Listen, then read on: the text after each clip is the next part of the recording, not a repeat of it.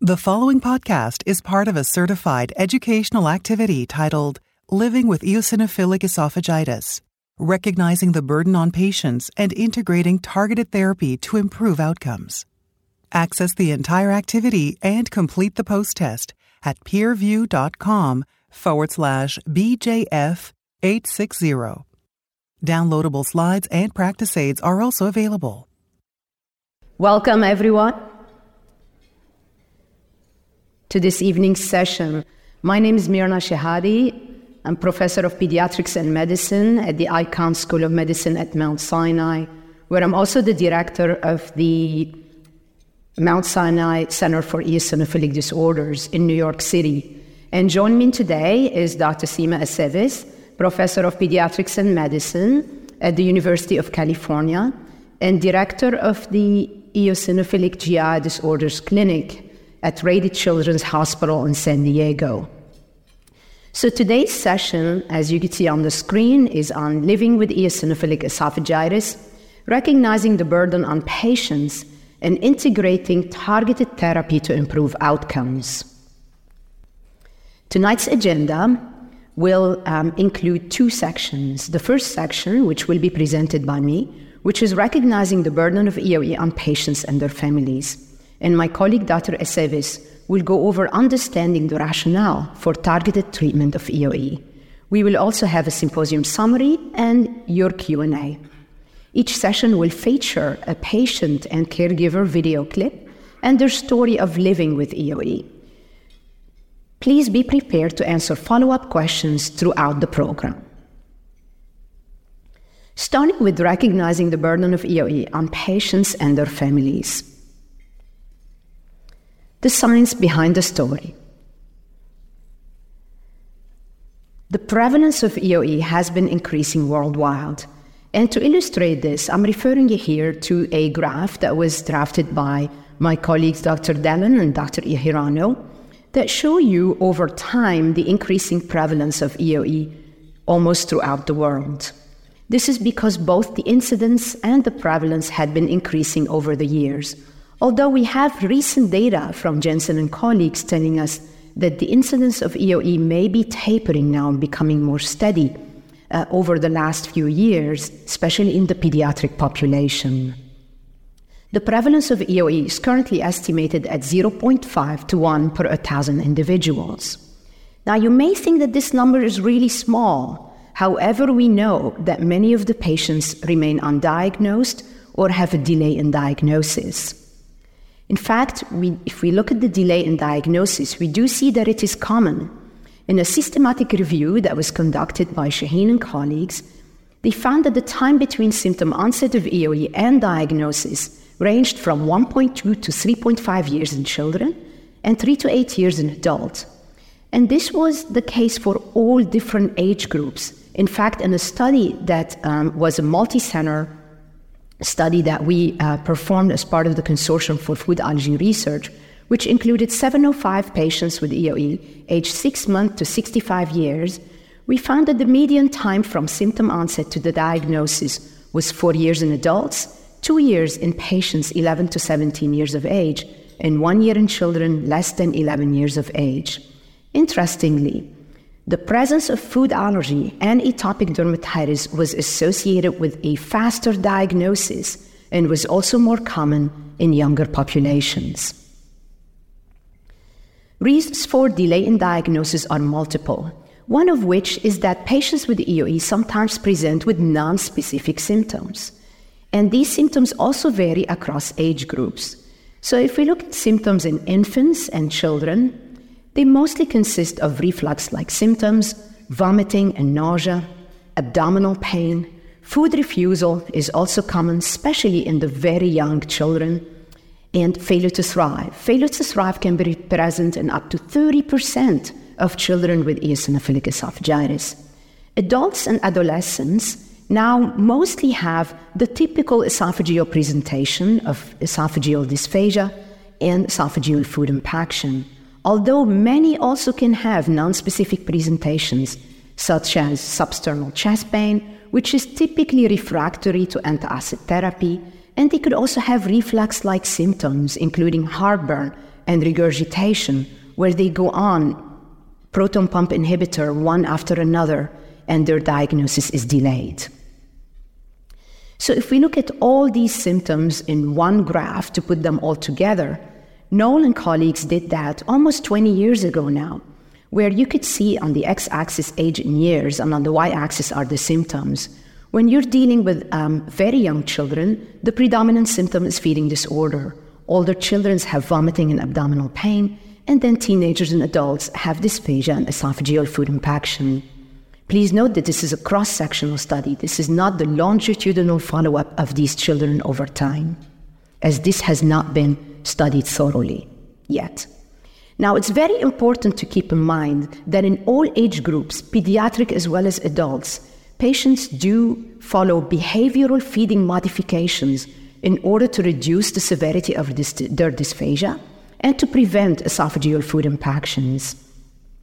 And these can be summarized in the acronym IMPACT, which Ikuo Hirano has um, uh, created. So, what they typically do is they imbibe, their, uh, imbibe food with fluids to facilitate the passage of solid food. They modify foods by cutting them into small pieces or pureeing them. They have prolonged meal times, so they're the ones typically are the last ones to get off the table. That's not because they're talking, but because they're eating. And they also avoid harder texture foods they tend to chew excessively their food before they swallow it, and they do turn away pills and tablets. So, take home messages from this can be summarized into three components. Number one, patients should be queried about these behavioral feeding modifications so that um, you do not miss the diagnosis when you are looking for symptoms of dysphagia. Number two, would patients not only avoid harder texture foods such as meat in those that consume meat, but also they avoid lumpy foods such as bagels, hard, uh, dense breads, or pancakes. So it's important to ask about these um, uh, symptoms and these food textures as well. And number three, please try to avoid prescribing large pills to your patients, especially when you are dealing with supplements that tend to be in the form of large pills always try to prescribe small pills, or if needed, pills in the form of dissolvable tablets or chewable tablets or even liquid formulations. Now, early diagnosis is really important because EOE, when uncontrolled, can lead to long term complications. So, we all know about the risk of esophageal strictures. And this is um, evidenced um, in a study by Brian Warner and colleagues uh, where they studied their patients in the Netherlands and found that 57% had food impactions and 52% had stricture. In addition, when we are dealing with the pediatric population, there's more of an immediate complication, which is feeding dysfunction. In a study by Vince Mukkada and colleagues uh, in, uh, in um, Denver, they found that 14 to 60% of their patients with EOE had feeding dysfunction. They also found that 21% of their children with EOE and feeding disorders also had failure to thrive. All of these complications can have a negative impact on the quality of life of patients with EOE. So, if we look again at fibrostenosis evolution here, we could see in a, nice graph the beginning um, of the EOE journey, starting with EOE inflammation, which, if left untreated, can lead to inflammation plus fibrosis. And eventually, down the road, you could have less inflammation and more and more fibrosis. So, you could be starting with treating patients with dietary or pharmacological medications. And then, if left untreated, now you're dealing with esophageal dilations. This problem is um, looked at even in more detail in terms of how many years does it take to develop fibrosis? And we've seen that the problem evolves over time. So Warners and colleagues did the study again in the Netherlands of, um, that included 721 patients, 117 of whom were children. And they found the following. If you look at the graph to your left, the x axis has duration of diagnostic delay in years, the y axis has prevalence, the blue bars represent fibrotic features on endoscopy, and the green bars represent inflammatory features. you could see that as time goes by with untreated disease, you're having more and more of the fibrotic features of EOE. When we look to your right at the prevalence of strictures and food impactions, you could also see with longer and longer diagnostic delay, there's more prevalence of strictures and food impactions. Now, you might wonder next in a sea of patients in your practices that present with abdominal pain and vomiting and failure to thrive and etc., um, etc. Et Who do we suspect EOE? There are many features that would make you heighten your suspicion of EOE, one of which is atopic comorbidities. And again, in that one study of multicenter study that we performed that included 705 patients with EOE, we found that a large percentage of our patients had um, one or more atopic diseases, including allergic rhinitis, asthma, atopic dermatitis, and or IgE-mediated food allergy. In addition, it is common to have more than one atopic disease in these patients. 78 of our patients reported at least one atopic disease, 48% reported having more than one, and 22% reported having three atopic conditions, including allergic rhinitis, asthma, and atopic dermatitis. When this was analyzed further, we found that history of food allergy or atopic dermatitis was associated with a significantly shorter time between symptom onset and diagnosis.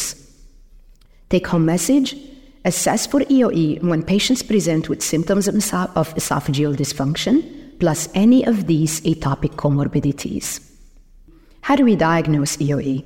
According to the updated EOE diagnostic algorithm, if you have a clinical presentation suggestive of EOE and your patient undergoes an upper endoscopy with biopsies demonstrating esophageal eosinophilia, as shown by 15 or more eosinophils per high power field, now the next step is no longer to do a therapeutic trial with a PPI or with a proton pump inhibitor to confirm EOE, but simply to evaluate for non EOE disorders that cause or potentially contribute to esophageal eosinophilia.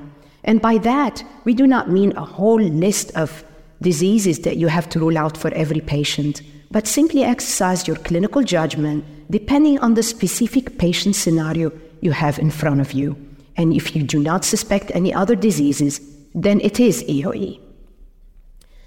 What are the secondary causes of esophageal eosinophilia? You could see this is a long list of diseases that you customized based on the patient in front of you. I will um, uh, uh, point out a few common ones here or important ones. One is gastroesophageal reflux disease. The second one is esophageal GI diseases, such as eosinophilic gastritis or eosinophilic duodenitis with esophageal involvement, celiac disease, Crohn's disease, hypereosinophilic syndrome with esophageal involvement is important. Connective tissue disorders are important, among others. So, what do we see on endoscopy?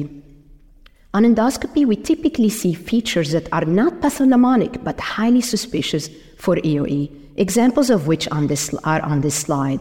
To your left is an example of some of the features, namely edema, white plaques or exudates, and longitudinal furrows. To your right, you could see a patient with EOE that has edema and rings. The problem, especially in the pediatric population, is that endoscopic features can be really subtle therefore leading you to miss them at some point. Therefore, it is important to keep the EOE endoscopic reference score in your mind when you're evaluating a patient for EOE.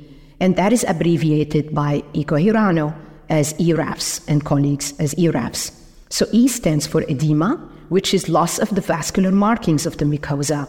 And this can be graded into either decreased vascular pattern or absent altogether. Rings are important to evaluate so they could be mild, moderate, which are distinct, or severe, where you can no longer pass the scope. It's important here when you evaluate for rings to insufflate the esophagus fully before you look for that, so that you do not mistake normal felinization of the esophagus as rings. Exudates or white plaques, and these can be um, classified as mild or severe depending on the extent that they occupy in the esophageal mucosa. Furrows, which are the vertical lines, are also graded based on their depth in the esophageal mucosa. and finally, strictures, and these can be evaluated as absent or present. Again, in the pediatric population, up to 20% of patients with EOE can have a completely normal looking esophagus. Hence, the importance of obtaining biopsies on every patient you're suspecting to have EOE, regardless of the endoscopic findings. And on biopsy, it's very easy to diagnose it. To your left is a section from a biopsy of an individual with a healthy esophagus. You could see the stratified squamous epithelium with zero eosinophils per high power field. To your right is a section of a biopsy of a patient with EOE. You could see all the eosinophils infiltrating the stratified squamous epithelium, as you can see all the way here. Now, this is not just eosinophils infiltrating the esophagus, but there are also several histological features present in EOE, such as basal zone hyperplasia, dilated intercellular spaces, and lamina propria fibrosis in some patients, to list a few. When we look at eosinophils, finding 15 or more eosinophils per high power field meets the diagnostic threshold for EOE histologically. Eosinophils like to aggregate into microabscesses and they could do superficial layering. This is the luminal part of the biopsy. And this is what would look like as white exudates on the endoscopy as I've shown you in the previous slide. In addition, eosinophils can degranulate, resulting in a lower count. Therefore, keep that in mind when you evaluate pathology reports on these patients. Important take home messages regarding endos- uh, biopsies at least three biopsies from the distal and three biopsies from the proximal esophagus should be taken to obtain a good yield so that you do not miss the diagnosis. In addition, Targeting endoscopic lesions, for example, the white exudates, increases the diagnostic yield regardless of the location of those exudates in the esophagus. The burden of EOE is not limited to symptoms and complications.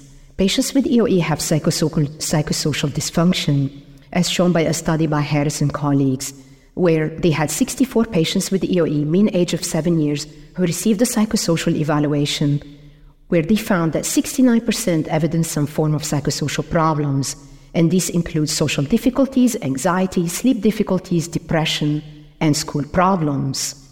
In addition, when caregivers were interviewed, Hanan and colleagues showed that this problem is really more pervasive. 29% of children with EOE have missed three or more school days, 20% had more than one hour per week of medical appointments, 37% reported three or more hospital visits that were required. The vast majority of caregivers needed help in the home on a daily basis. A third of the um, responders stated that the child's EOE always impacts a caregiver's work routine and work concentration, and 26% reported having missed three or more work days due to the child's EOE. The burden also is not limited to psychosocial problems, but also is financial in a study by Jensen and colleagues looking at claims data analysis representative of commercially insured patients across the US. Among 8,000 cases of EOE in both children and adults, the median total annual cost per EOE case was around $3,000 compared to $1,000 for age and sex matched controls. Overall, the patients with EOE have an estimated annual healthcare cost of as much as 1.4 billion in the United States. Now let's hear the story behind the science. And for this, we will listen to Carter and his mother explaining their journey with EOE. When Carter was born, I started breastfeeding him. And uh, when we started table foods, um, about four months, we did the rice cereal. He was doing okay. Um, baby foods, he was doing okay. But as soon as we started um, actually going to real food, um, he really started changing. Um, he started vomiting a lot. Um, I would uh, find him in his crib and he would be covered in vomit. So he would vomit in his sleep. Um, he would vomit in the car seat all the time. I mean, this is like, we were talking like, I would say six to 12 times a day. And I didn't know what was wrong. And I was like, he's not just sick. You know, first you thought, oh, he might have a bug. Um, so I kept taking him to the doctor, and I'm like, he's throwing up like all the time. And they're like, well, he's gaining weight, he's fine. And um, that was at about a year old. And um, as he kept going, um, he just stopped eating food. He started regressing. He wouldn't even eat baby food anymore. He only wanted to eat milk or drink milk. And, um, but he was still throwing up all the time. And I just didn't understand why. And then one day he started throwing up and he just wouldn't stop. And it was to the point where I, I wanted to like call 911, which I've never felt like that scared before. Um, but he was turning blue because he just was constantly like throwing up and couldn't like stop. And um, I remember calling a friend of mine who is an emergency nurse, emergency room nurse, and she said, Bring him to my emergency room right now. And so I took him as soon as I could. And um, that doctor kind of changed our lives because he was the one that, you know, he gave him an epinephrine shot right then and there, which obviously told us he was having some sort of allergic reaction. At the time, we didn't realize that, but we do now that he was highly allergic to milk. That doctor told us we needed to see a GI and um, an ENT. And I uh, couldn't see the GI for six months, um, but we made the appointment. We were able to see the ENT right away. So we call, uh, went and saw the ENT, and she was like, "Yeah, something's definitely going on with him. I could tell like you know not everything on the outside looks great but there's just something going on, on the inside let me do a bronchoscopy and so she did the bronchoscopy and she told us he had polyps on his vocal cords probably from all the vomiting um, he had uh, tracheal stenosis um, probably from all the vomiting and um, then she said and he has eosinophilic esophagitis i'm probably 99.9% sure but he has to have a biopsy to confirm. Um, so we scheduled it out for a month later and um, got the uh, diagnosis of eosinophilic esophagitis, and it changed our world. The day before he was um, supposed to go back to a get a second scope, um, he was throwing up blood. We went all the way down to San Diego because um, that's where his specialists are, and um, didn't realize that we would be staying there. um, he got admitted. Um, he had uh, a viral infection inside of his esophagus, and because of that, he had to get a G tube. And so that changed our life really quickly, really fast, um, without us knowing. And um, he was taken off all foods. There were times when he was younger, like Thanksgiving, um, when we all sit around the table um, Carter would have his um, plate. We would put dum dums on it, but he would grab a fork and he would pretend to eat. And he, it just sometimes broke my heart, but it also made me feel like, you know, he just wanted to be like us, you know. And um, but he he's he's always been really good about um, sharing with people what he goes through, and um, because of that, I think everybody was very accepting, and he had really good friends. We'd like to thank Carter and his mother for really sharing with us their uh, story, which was very touching, and also for all the courage they had to do that. So, I'd like to summarize the burden of EOE. The burden of EOE is not limited to symptoms, um, which are which can be exemplified by dysphagia, vomiting, food refusal, and failure to thrive.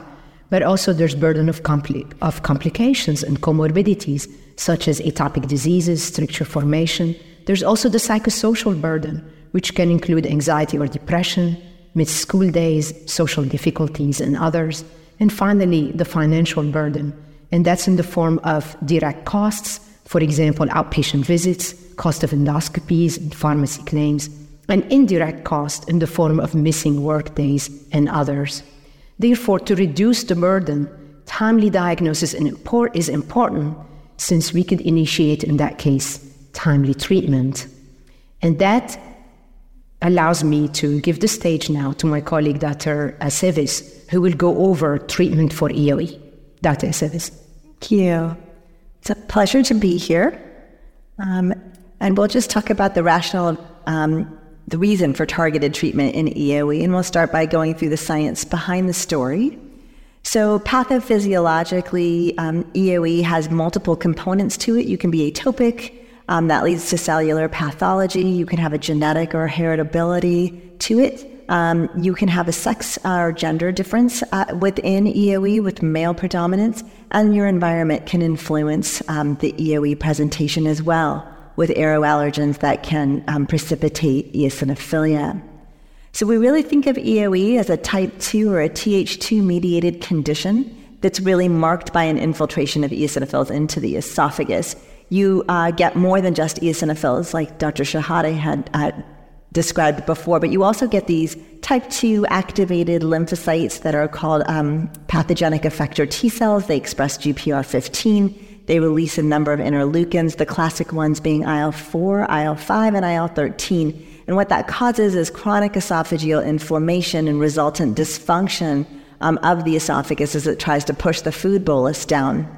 Food antigens can clearly drive EOE, um, milk and wheat being the most common, uh, but egg and soy also doing it. That causes an alarmin release in the epithelium with things like TSLP and IL 33 being um, released. That calls in both innate and adaptive immune cells like T cells. And then you get this um, infiltration with eosinophils and mast cells. Um, and then you can have fibrosis and remodeling with uh, loss of barrier function that then predisposes you to remodeling and remodeling feeding back on that loss of barrier function and ultimately leading to eosinophilic inflammation. So we'll um, watch a little video here to go through the type 2 inflammation in EOE. Eosinophilic esophagitis, or EOE, is primarily driven by underlying type 2 inflammation characterized by immune dysregulation and epithelial barrier dysfunction. Mediators of type 2 inflammation include eosinophils, mast cells, Th2 cells that produce the cytokines IL 4, IL 5, and IL 13, ILC2s, and IgE producing B cells. Th2 cells are a subpopulation of CD4 positive T cells, which secrete IL 4, IL 5, and IL 13 and stimulate the type 2 response. IL 4, IL 13, and IL 5 are key drivers of type 2 inflammation in EOE. IL 4 and IL 13 also contribute to the activation of mast cells and basophils, leading to the release of several inflammatory mediators. IL 4 and IL 13 drive epithelial barrier dysfunction, facilitating the entry of antigens that can worsen inflammation and increase access to allergens and pathogens across the epithelial barrier. They then propagate local inflammation, resulting in remodeling and fibrosis, such as furrows, distinct rings, edema, exudates, strictures, and increased smooth muscle contraction.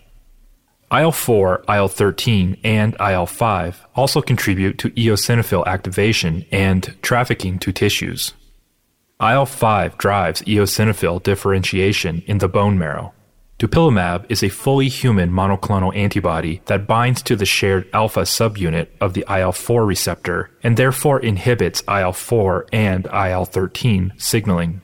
By inhibiting IL 4 and IL 13 signaling, type 2 inflammation is reduced, decreasing eosinophil count and improving symptoms of EOE, including difficulty swallowing, for patients.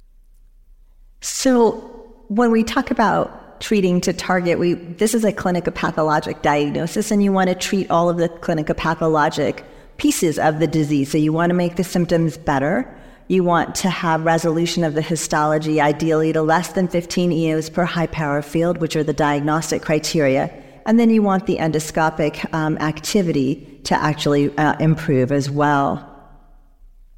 So this is one approach uh, to managing eoe First of all, you need to be sure that you have the right diagnosis. You want to rule out other causes of esophageal eosinophilia, with um, gastroesophageal reflux being the one thing that's probably the most common. Once you're sure you have that, dis- that uh, diagnosis of EOE, then you want to, of course, talk to your patient and decide which route they'd want to go through. Um, We'll talk about this in more detail, but proton pump inhibitors can be considered a uh, first line therapy, as can food elimination or swallowed steroids or dupilumab.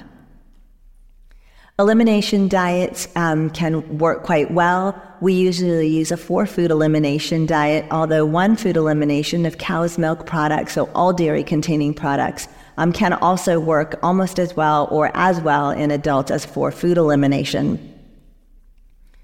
There are um, guidelines that were built jointly between the AGA and uh, Joint Task Force of Allergy, and you can find these. They were published um, in uh, 2020. And what you can see here is that PPIs can be considered one of the first line therapies. The histologic response rate overall is 42%. Uh, they do have a long standing safety profile. They're easy to administer. We usually start with twice a day dosing for that. Topical corticosteroids also um, can be utilized. There are no formulations that are FDA approved, and so patients are mixing this or using an inhaler that they puff and swallow. It does respond, uh, does cause um, loss of eosinophilia in about 65% of patients overall. Um, and it can have an adverse event of having esophageal candidal or um, esophageal candidiasis. You do uh, always want to start a topical corticosteroid over a systemic corticosteroid like prednisone. So, again, in terms of management, you want to start with monotherapy if that is possible. Um, because one intervention can often work. And since your patient's going to need an endoscopy after you initiate therapy, if you can just do one intervention, it makes your life a little bit easier than having to figure out which of multiple things you did can make it better. Of course, if you have um, a stricture, then you may need to have a dilation done of your patient. We do recommend maintenance therapy. As um, Dr. Chehade pointed out, this is a chronic disease with increasing prevalence. Um, you want to continue the treatment regimen that attained remission, and we would recommend that you uh, repeat that endoscopy uh, to confirm sustained remission because symptoms are not always a good surrogate marker for the degree or even the presence of inflammation um, or endoscopic abnormalities in the esophagus.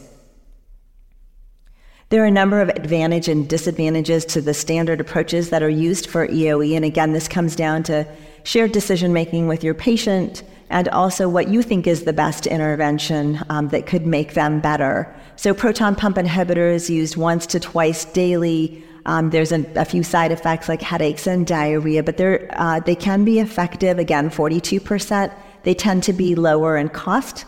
Swallowed steroids, um, either in the form of um, a metered dose inhaler that's puffed and swallowed, or a thickened version of a budesonide suspension, can be utilized.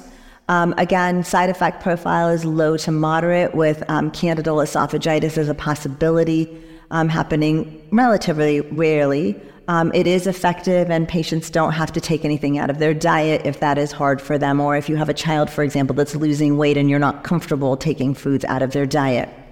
And then the other option, of course, is food elimination diet. Um, you do have to constantly eliminate the food that you're avoiding. So you can't really cheat, especially around the time when you're having an endoscopy. Um, you, if you have a nutritionist or a dietitian that you can work with, that is incredibly helpful, um, and it really it helps the patient to understand what they can and cannot eat. Um, biologics are also a possibility for EOE, and why would you ever consider a biologic? Well, you could have a corticosteroid refractory patient. Um, you can have patients that don't tolerate a steroid. You can have patients that simply won't take a steroid. Um, there's this concept of targeting specific allergic pathways. You heard that these patients can be multiply atopic, so if you can target multiple diseases, then that could be a good choice. Um, and then there are practical benefits. For example, if somebody has a very hard time taking a medicine every single day, but they really have disease that you think needs treatment, then you can give a weekly dosing rather than a daily therapy. So dupilumab, um, as you heard in the video, is a anti-IL-4 receptor alpha blocker. It blocks the effects of both IL-4 and IL-13 by working um, to block the common chain that they use for signaling. So it's approved in the um, in the U.S. for a number of atopic diseases, including atopic dermatitis, all the way down to the age of six months. It's approved for moderate to severe asthma, um, all the way down to the age of six years. It can be. It's also approved for chronic rhinosinusitis with nasal polyps. Um, that's a fairly rare disease in kids, not something that you're probably going to run across very often and now approved in May of uh, 2022 for EOE in children that are age 12 and above. So these are the results of the dupilumab trial. This was called the Liberty TREET trial. And you can see what you're looking at here is the um, the mean change in the symptoms using the DSQ, which is a, um, a, symptom scoring tool that ma- monitors largely dysphagia. And what you're looking at um, here is that you can see the placebo response, which isn't very much compared to dupilumab on a weekly basis. Um, and then you can see um, that every two week dosing um, over here is not working quite as well for symptoms um, as the weekly dosing. And then there was a part A to C uh, where you actually went on to continue on dupilumab for 52 weeks. And what you can see is that if you go from placebo to Dupi um, or Dupi to Dupi, you have this um, prolonged resolution of the symptoms. So your patients are feeling better. Histologic remission or uh, was was much better using dupilumab. You can see that here, 300 milligrams weekly works much better than placebo. Um, interestingly, 300 milligrams weekly or 300 milligrams every two weeks works for symptoms. And again, you get this nice sustained um, response in patients, um, at least up to 60% uh, at 52 weeks when they go into the open label portion of the trial. So this is the EREFS, and it's one of the um, other components that we always look at, and that also was improved in the dupilumab studies. So um, again, it was generally well tolerated. There were no deaths. There were some adverse events, very few severe adverse events, and very few adverse events that occurred um, that led to discontinuation. Um, the common um, AEs that happen are injection site reactions. So patients will sometimes tell you that this hurts um, and then nasopharyngitis. There was recently a trial that Dr. Chehade was um, intimately involved in, um, looking at dupilumab in children um, aged 1 to 11 years. Um, that had a Part A, a Part B, and a Part C, and we're all um, awaiting the full publication of these results. But in general, what we know so far is that it seems to work quite nicely in achieving um, a histologic response. Um, and then again, a change from the baseline to the uh, peak EOs following therapy. The EREFS was also um, improved. The symptoms were also improved um, significantly. And then, really interestingly and importantly, the percentile change um, of body weight for age also improved. So, overall, uh, adverse events 79% was Dupi, 91% was um, placebo, but really none of them that led to discontinuation of the drug. So if you want to think about using dupilumab, it is that it is FDA approved for the treatment of EOE. Um, the things to sort of think about if you're going to start dupilumab, again, um, shared decision making with your patient, but also, um, you know, does your patient have multiple atopic diseases? Could you kind of hit multiple birds with a single therapy or single stone? Um, and so those could be asthma, atopic dermatitis, both of the more severe um, variety. And then, of course, patient preference. Um, consideration for um, stepping up to dupilumab. Say you start with an elimination diet, you can't get a lot of foods in, or it's not working. Um, you have difficult to treat EOE, um, not responding to topical corticosteroids. You need uh, rescue therapies like oral corticosteroids. Often, these are the types of patients where you should or you could consider the use of dupilumab.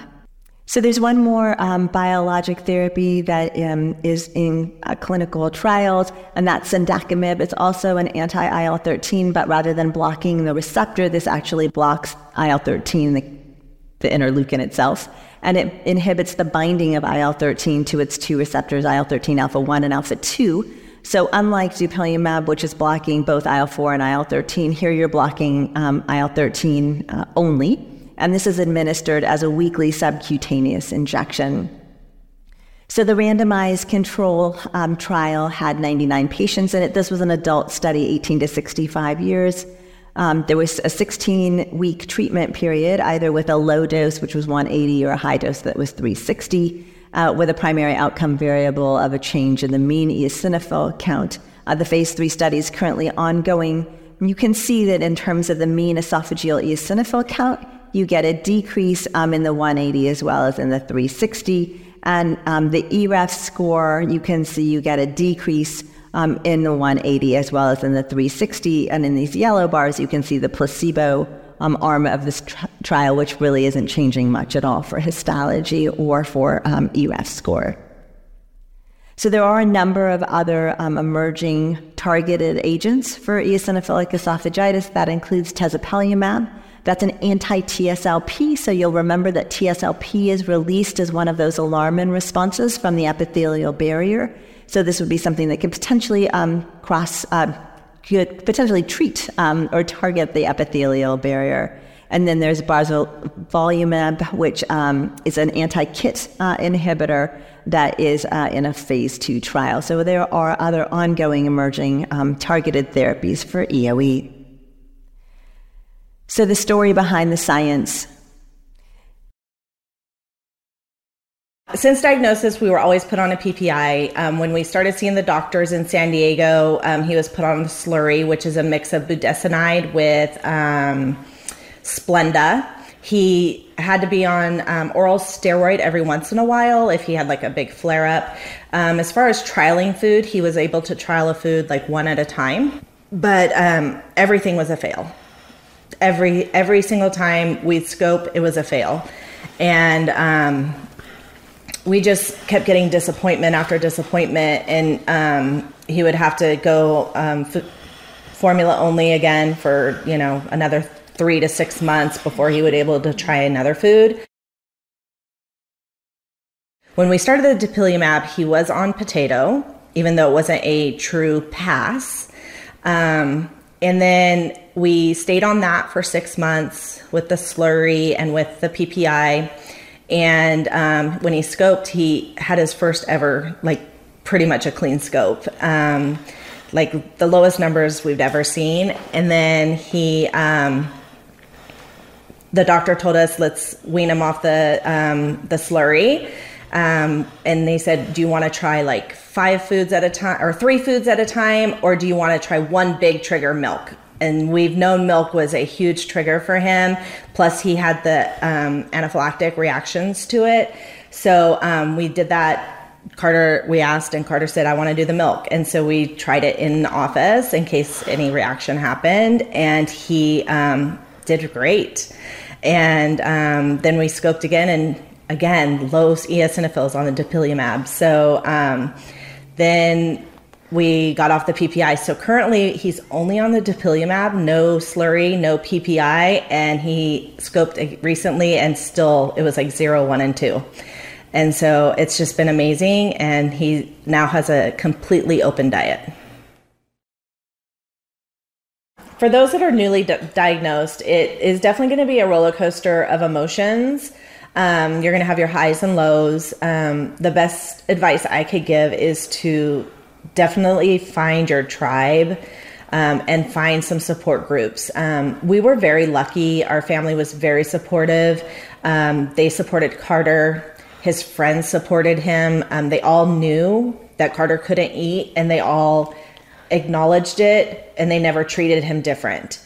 Even though this disease is, you know, debilitating to your family um, and definitely is difficult diagnosis, um, the more that you can make their life regular um, and normal, um, I think the better off they'll be in accepting the diagnosis. A big part of like uh, when I was growing up was uh, being around my friends and being super close to my friends. So I'll definitely say like get close to your friends and like if like they want you to try something like reject it and like make sure they know about your disease and um uh and if somebody ever like asks you and you're not comfortable with answering it then just say i don't like to talk about it um, but um, and uh, make sure that your family is always there to support you. Okay, so uh, in summary, EOE continues to increase in worldwide incidence and prevalence. And remember, it's a chronic disease, so the prevalence will probably keep on rising um, over time. EOE diagnostic criteria have been updated as of 2018. The PPI trial is no longer needed to make the diagnosis of EOE. The diagnosis is made um, in the settings of symptoms of esophageal dysfunction, along with esophageal eosinophilia that does uh, doesn't have another cause, and usually endoscopic features are present, but they don't have to be. So you must uh, get the the biopsies to to know whether there's eosinophilia or not.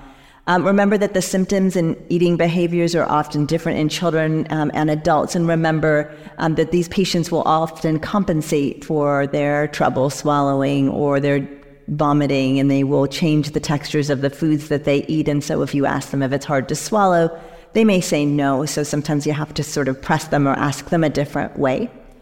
EOE is a progressive disease. It seems to roll from inflammation to fibrosis in most, but not um, all patients. So, to that um, end, then early diagnosis and ongoing therapy um, is important uh, to reduce complications. That's what our current understanding is from the literature.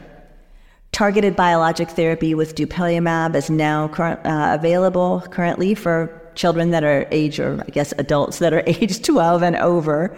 Um, and the current um, studies in children that are younger at 1 to 11 years of age also looks promising and there are a number of other uh, therapies that are under study and under development right now. So hopefully there'll be a number of options for us as we move forward. So I think we have time for questions. Yes, uh, thank you, Dr. Aceves, for a great overview here on the potential therapies for EOE. Um, and I think I would like to re-emphasize uh, what Dr. Aceves uh, stated is that choosing a therapy for your patient is really a matter of shared decision making. This is the longest discussion you'll have when you make the diagnosis. Go over all the treatment options, the pros and cons, um, how to follow these patients for each therapy, the potential success rates, the potential side effects, so you could choose and individualize the therapy that's right for each patient. Um, would you agree with that, Dr. Aceves? Absolutely. Yeah, absolutely. Okay. So um, uh, we do have a few questions from the audience. Um, so thank you for all of those who put in their questions. And we will have a few minutes to go over a few. So we apologize in advance if we don't cover all of them for the sake of respecting everyone's time.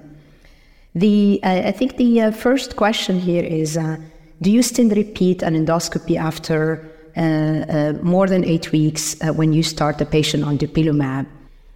And I guess the answer is absolutely. This is a treatment just like any other therapy options that you would choose, where you want to follow up the patient uh, both clinically, endoscopically, and histologically to see if there's response. And especially if you have a patient that has a long term uh, um, disease uh, with some fibrostenosis, where the symptoms and the endoscopy and histology don't always correlate well. So, just like with other treatments, follow up the patient. When to follow up? Uh, that's a matter of debate here, I would say. Perhaps, you know, the phase three trials were done after six months of therapy. Uh, so a good um, starting point is at six months. Uh, but again, um, um, it all depends on the practical considerations uh, when uh, and the clinical response when you see the patient. Um, Dr. Aceves, would you do the same in terms of follow-up endoscopies and the timing? Yeah, I think that I, I, agree with you. The timing, we usually wait for longer when it's um, dupilumab. You know, that the standard clinical trials are two months, you know, after a PPI, three months topical steroid, and dupilumab six months in the clinical trials. I think it's reasonable to wait for a little longer, you know, when you do the dupilumab, given the data that we have. But yet, absolutely want to repeat the endoscopy with the biopsy if, if your patient can go through that um, it's really important, as Dr. Chehade said, because the, of the disconnect between the symptoms and the, and the inflammation that can happen. Yep, thank you. So we also have another question that I think um, Dr. Aceves would have expertise answering here. Given the increasing number of cases of new EOE diagnoses after oral immunotherapy, uh, should we be doing baseline esophageal sampling pre OIT to understand what comes first? I love that the GI people ask this question. I love it. Um, so, I mean, in a perfect world, yes, you would want to know the status of the esophagus before you start the OIT. I just don't really think that that's reasonable to, to put all patients through. So, if you had a really high suspicion, I think it's super important to ask those questions about dysphagia, sort of look for the symptoms of esophageal dysfunction in your patient. If you have a suspicion that they may have EOE, that you either, you know, you could worsen with the OIT, then certainly I think it's very reasonable um, to do an endoscopy if your patient is willing to, to have an endoscopy done before you start uh, the OIT. Um, I think one of the things as allergists that we don't really have a handle on yet is whether the eosinophilia that, it's in, that is induced during the process of OIT is something um, permanent or something transient. The biggest re- reason why people stop doing OIT is because of the onset of, of abdominal pain. So sometimes I don't think we have a really great um, true idea of the rates of OIT. Currently, uh, EOE induced by OIT um, the current literature suggests it's like 3% ish, 3 to 5%, but not entirely sure. Fully agree. I think that um, performing endoscopy, we will be super busy here since there's a lot of OIT that goes on, and not many patients will agree. But um, I fully agree with you. I think a more thorough um, history for GI symptoms is really crucial. And uh, what we're seeing out there is um, not everyone's asking all the right questions. So I think um, some of it is uh, for you, please, to educate everyone who's going through those uh, trials with their patients to dig deep into the symptoms so they're not asking just for dysphagia, but all the behavioral feeding modifications, just for um, dysphagia and not the non-specific symptoms such as abdominal pain, etc. So at least a thorough history and potentially considering an endoscopy accordingly prior to IT would be would be reasonable. Um, so we have a, a one last question here um, uh, that we can take, which is if patients are already on a PPI and you're suspecting EOE, do you have them stop the PPI before an endoscopy? If so, for how long? Well, this is a question that will require a much longer answer here. Uh, this is because it all depends on how the patient is feeling. So, if you have a patient on PPI and the, their symptoms have responded pretty well, and now you're not sure was this patient an EOE patient that responded to a PPI? Therefore, you have to keep the PPI for a long period of time as a chronic treatment. Or did this patient had reflux or gastroesophageal reflux disease, therefore, and they responded, of course. So now it's time for you to start weaning the, the um, PPI as you do more reflux measures. This is when you have to stop the PPI and wait at least two months or so before you repeat the endoscopy to see was it PPI, was it EOE to start with. But now, if you have that scenario where you have a patient with symptoms that you placed on a PPI and they're not responding, they're still having all the symptoms they started with, then it is reasonable to perform an endoscopy while the patient is on PPI since you're looking for the reasons for these symptoms. And if it is EOE, you're going to find EOE. Unless, to put a wrinkle here to the answer, if there is a stricture that is really confusing your evaluation, for example, that's causing persistent dysphagia, even though the PPI reduced the inflammation, etc. So there are multiple exceptions to that general answer here. But I guess um, to summarize it, it all depends on how is the patient doing while on PPI.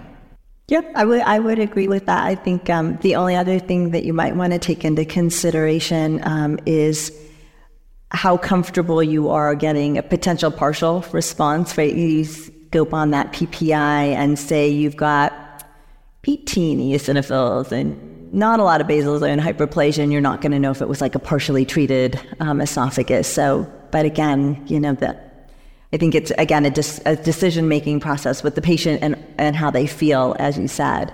Um, and then making that decision of the question that you're really trying to answer with your scope. You know, are you trying to make a firm diagnosis of EOE, knowing that the PPI could be treating it, or do you not have that comfort of stopping the PPI because of your patient symptoms and you're comfortable with a, a diagnosis that may not be quite as clean as it would have been had they been on no meds? Great points. Thank you, Dr. Aceves. Thank you so much for joining us.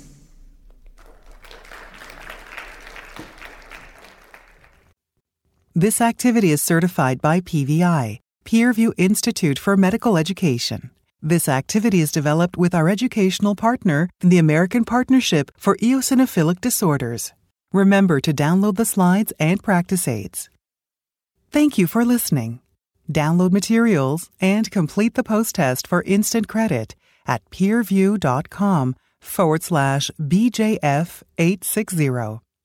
This activity is supported by an independent medical education grant from Regeneron Pharmaceuticals Incorporated and Sanofi.